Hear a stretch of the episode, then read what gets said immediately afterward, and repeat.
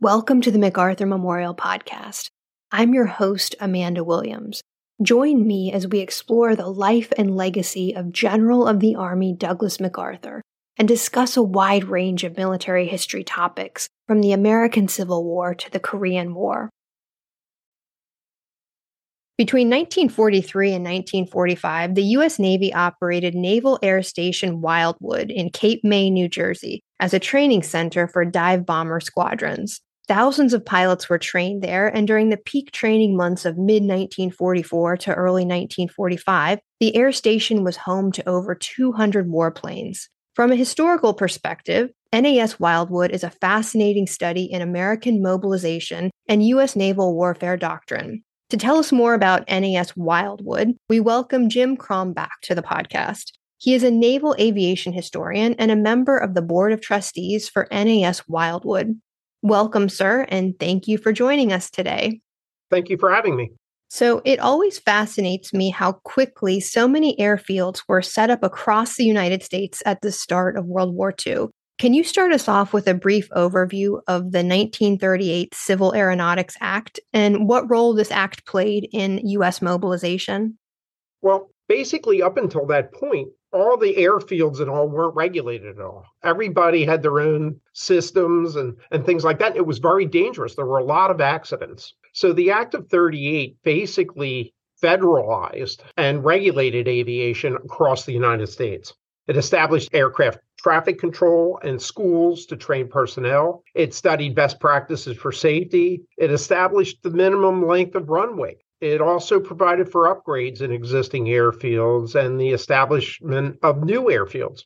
Many municipalities wanted these airfields because it supported their commerce. Mail and people could be moved more efficiently using aircraft. But there was another act that was associated with this act that came about in 1939 that you may not be aware of. The war in Europe was raging, and Japan had invaded China. We had a huge shortage of pilots at that time, too. So President Roosevelt, mindful of the war in Europe and in China, signed the Civilian Pilot Training Act of 1939. Now, this was part of his New Deal program, and it established civilian pilot training schools at airfields within 10 miles of colleges and universities. It also provided for training schools for navigation and aircraft maintenance.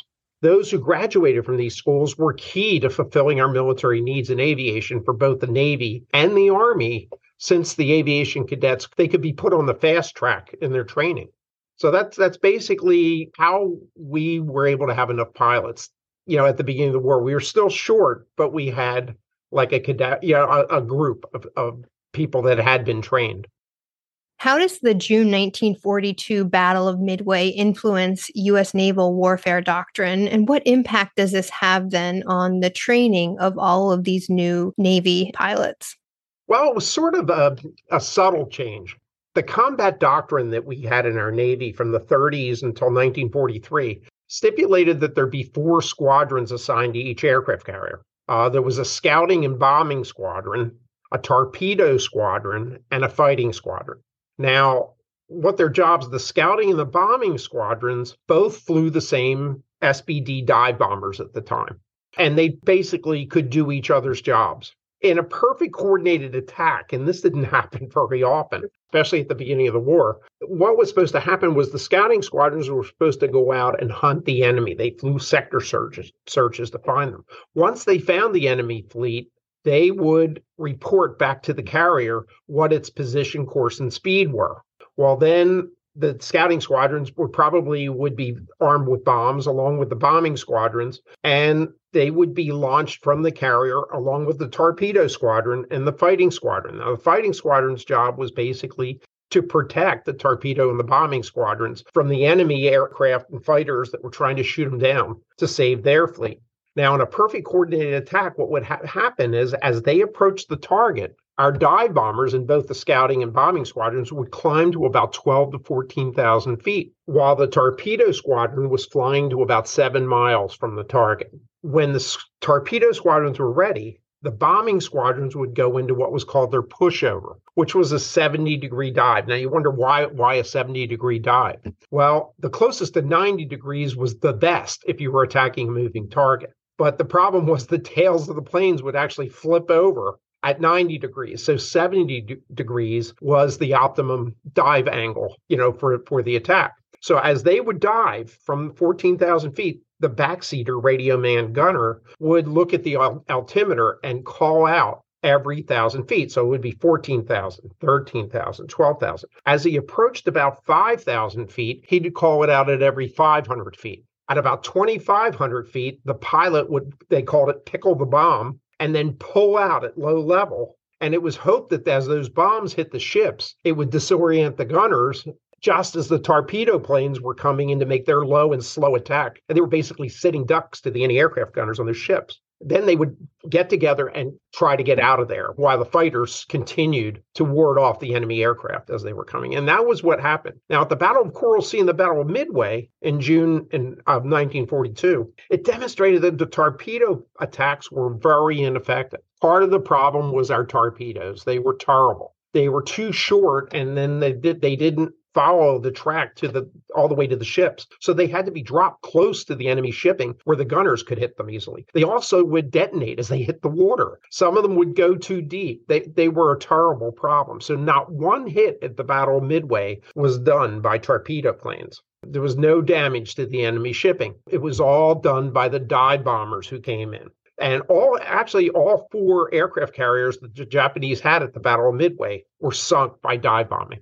Now, at this point, all Navy pilots, after receiving their wings, were selected for carrier duty, were sent to schools teaching the basics of dive bombing, scouting, and torpedo and fighting. So they received some training in all of those things. They would then be assigned to a specific squadron type based on the scores and the impressions of their instructors as to which type of squadron they'd be best suited for. Then they would receive further training in their squadrons that they were assigned to. Now, this was like pre-war, basically. Once the war started, once they were assigned to a carrier, there was no time because the carriers were going into battle. There was no time for their squadron leaders and the more experienced guys to train these people. So what they would do is, instead of going out to the carrier right away, they would be sent to a base that would give them more training in their area. And in this case, at Wildwood, it was dive bombing. And that's what NAS Wildwood's job was teach them and help them learn to work together as well as learn the skills of dive bombing.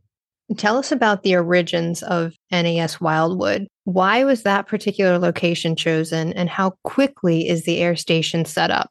Well, if you ever saw a map of South Jersey around the Cape area, Cape May County area there, it's surrounded by water. On one side, on the western side, we have the Delaware Bay. On the eastern side, we have the vast Atlantic Ocean. So it was a very good place to teach dive bombing, especially if you were a carrier person. The best place for you to train would be near water. You wouldn't want to be training in Iowa or Colorado or someplace like that. The other thing was that we had a lot of naval air stations located all along the East Coast. There were bases at like Quonset Point, Rhode Island, NAS Atlantic City, NAS Norfolk, as well as at Oceana at mid-war. That was opened also. So that's basically what they would do. Now, the origin of the field, basically, in 1939, the Navy, there was already a little airport there in Cape May County Airport. In 1939, the Navy leased the airport from the county for only $1 per acre. In April of 42, the Still County Airport was expanded, and in November of 42, Navy construction began on the Naval Air Station, and it took about 9 months to complete. Now, here's a funny thing. In April of 1943, the still uncompleted Naval Air Station was commissioned as Naval Air Station Rio Grande. And that's because the area where the airport is in Rio Grande, New Jersey. But all their mail was going to Texas because of the name. So they switched it to the next nearest city, which was on the oceanside, Naval Air Station Wildwood, because the mail was, because of the mail problem that they had. The Navy, as I said, chose the area because there was a lot of water there and where its location was to other air bases that were in the area. At first, they were chosen to form up whole squadrons, like the Navy, the torpedo, the fighting squadrons and all. But after about 2 months, it was totally designated for dive bombing and teaching dive bombing to pilots. Can you describe typical daily operations there? Well, the pilots and the radio man gunners were given instruction in classrooms that were in the hangar, basically there. And often their instructors were guys that had been at the Battle of Coral Sea and Midway and had experience in combat. See, none of these pilots, very few of these pilots had any combat experience, especially earlier in the war. Now, they were given practice in navigating over water, which is very difficult. You know, as an Army pilot, you had reference points like the railroads or rivers and things like that. But over water, all you have is water there. So navigation and especially geometry in terms of taking off from your aircraft carrier, going to an initial point, going to the target, and then with that carrier still moving on a course, finding your way back to the carrier had a lot to do. And most of the radio signals at that time were line of sight. In other words, you had to be really high up to be able to see that carrier at a distance. Otherwise, they wouldn't receive your radio broadcast. So they actually had radio silence if it were in a battle area anyway. But they were given practice in navigating over water. The backseat gunners were given more gunnery practice. Targets had been set up along the Delaware Canal using seashells as outlines because they were white, and they made with like concentric circles there like a target. And the pilots would go and they would practice their pushover and their dives and their rendezvous with the other pilots. Towers were set up actually near the target so that pilots could be scored on their accuracy and how well they did. They were instructed in the 7 elements of dive bombing, which was basically the climb and approach to 12,000 to 14,000 feet, the break or breaking away from their fellow pilots, diving at a 70-degree angle, compensating for drift and holding onto that target, and the drop at around 2,000 feet, and the pullout. And then they learned how to withdraw and rendezvous with the other planes in their squadrons. So there was a lot involved there.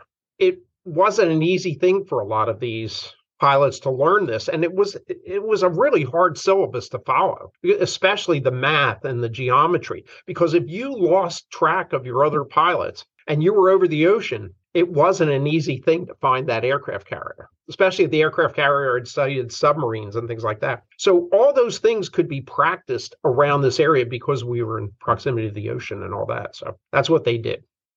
So we've talked obviously about dive bombers quite a bit. Yeah. What kinds of bombers are there for training? And were there any other types of aircraft?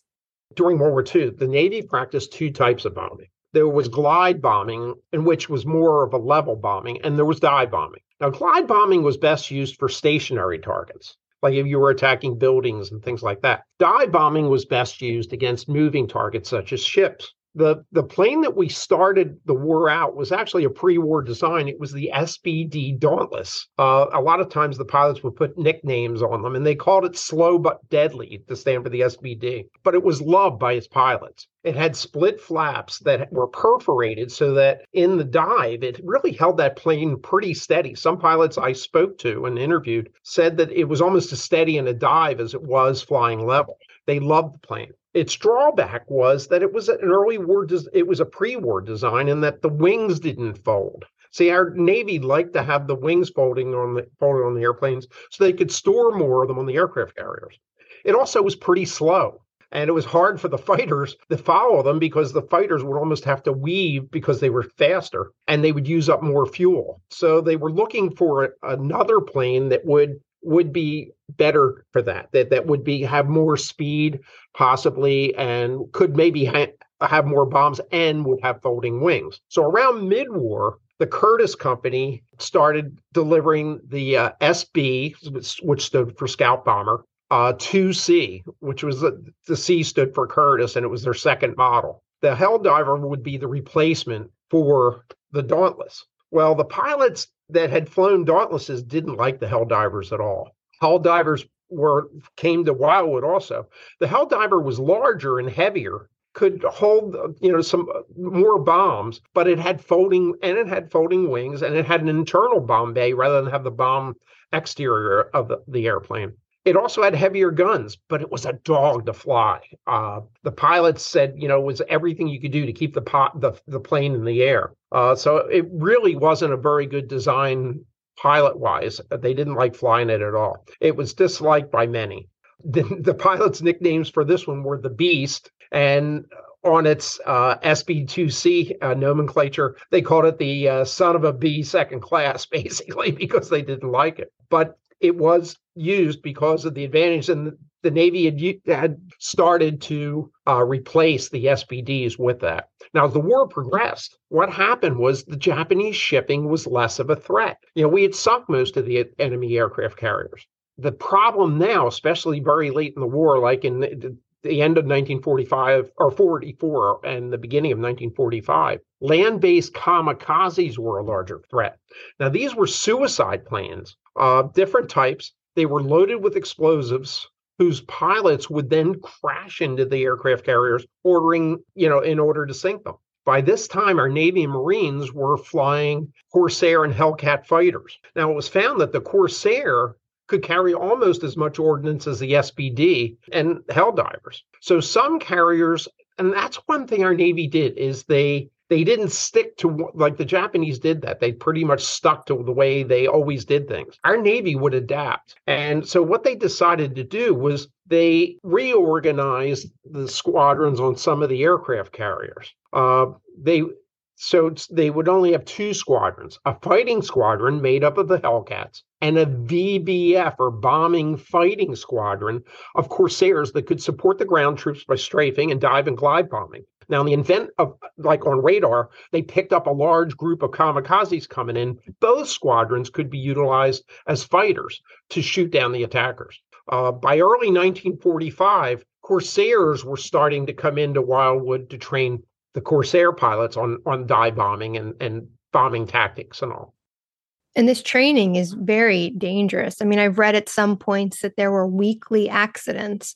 Are there fatalities at NAS Wildwood? Well, yes. This was common in all aviation training, in the Army or the Navy.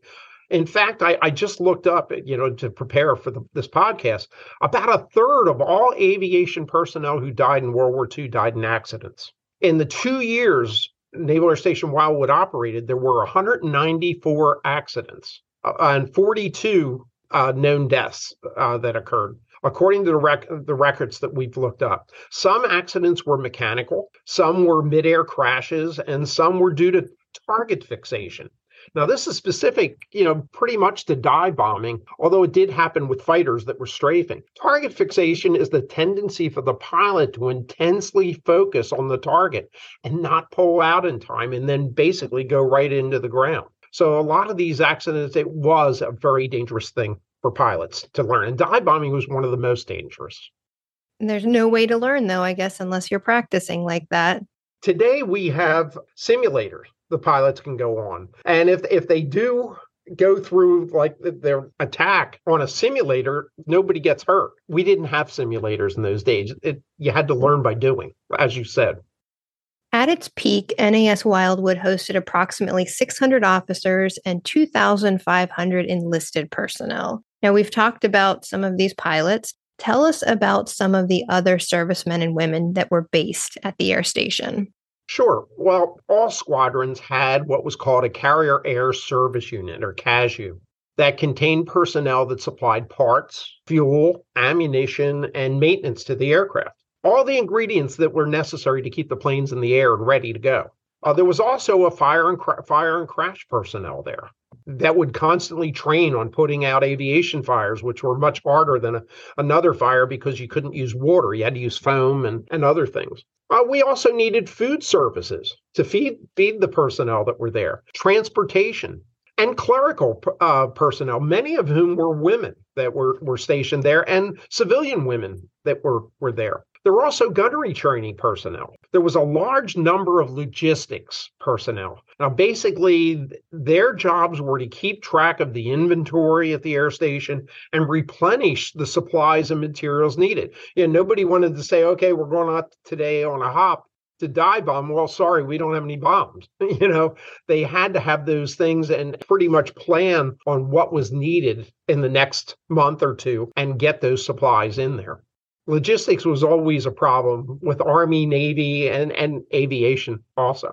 The MacArthur Memorial is here in Norfolk, Virginia, and World War II had a very big impact on the development of the city. So, question for you about NAS Wildwood. Did the local community welcome the presence of the air station? Yes, well, you have to realize there were already, even before the war and long before the war, other military bases in the area. We had Lakehurst with the blimps. That was there when the Hindenburg went down. That was a naval air station. There was also Naval Air Station Atlantic City there before the war. And the Coast Guard actually had a base in Cape May and still does. So the community really did welcome the presence of the air station. It meant jobs. It meant income to the community. The naval personnel spent money in the stores, the restaurants, and the hotels nearby. It provided jobs for a lot of the people that were there. The air station was also supportive of the community. And as a museum, by the way, we still are having open houses on Navy Day in October. They had air shows, and they always had meetings, like monthly meetings with the local community and leaders. I guess a lot of it was PR, there. Like if there were any problems, they were taken care of. So yes, there was much support for the Navy at that time. So what happens to NAS Wildwood when the war ends? Well, when the war ends, and it started, that they started shipping out like things as it was going.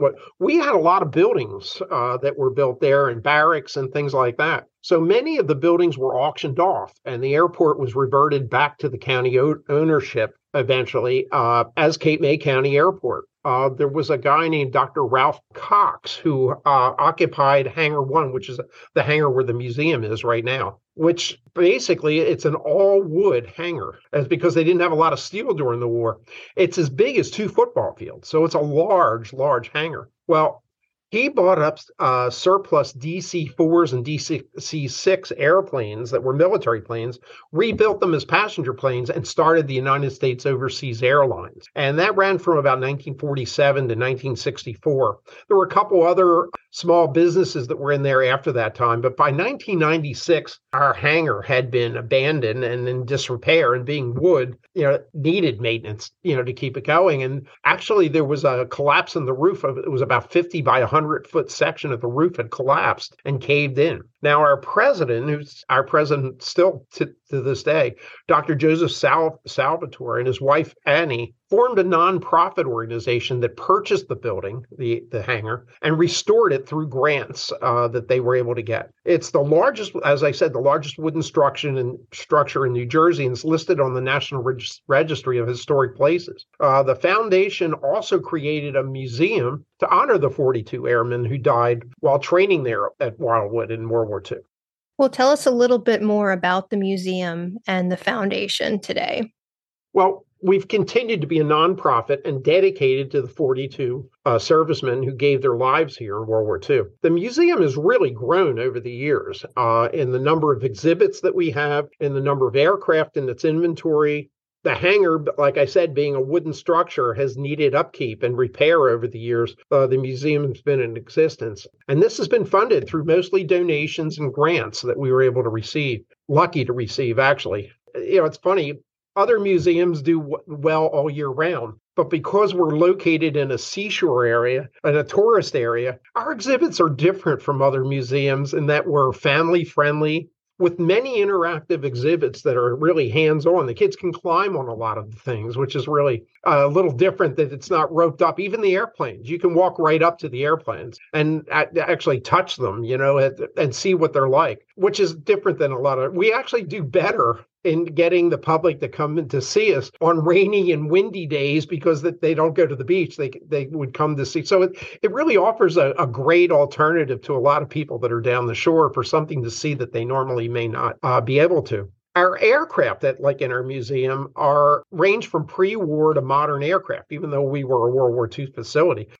Besides a World War II F-6F Hellcat that we just got in the last 2 years, and a TVM Avenger that we have, which is World War II planes, we also have a Korean War Chinese MiG. We have an F-14 Tomcat, if you saw Top Gun. We have an F-16 Fighting Falcon. And we also try to tell the story and have exhibits of veterans and men and women who were actually stationed at Naval Air Station Wildwood during the war. We're developing an interactive science and technology exhibit, a STEAM exhibit, that it isn't all aviation related. That we have actually a large eye that kids can actually walk through and see the different parts. So we offer a lot of different things there to help that. Our museum is also has a great store that offers items appropriate for children and adults. We have special events that support the museum all through the year and the community during the year. Information, I would say that to the public, information is available on our website, which is usnasw.org. We're also on Facebook. So it's a great place to visit. You can spend the day there. Very friendly place to be, and bring the kids. Thank you so much for joining us today. You're welcome. Thank you for having me. Thank you for listening. If you have questions, suggestions, or comments, we want to hear from you. You can find us on Twitter at MacArthur1880, on Facebook as the General Douglas MacArthur Memorial, or you can email MacArthur Memorial at norfolk.gov.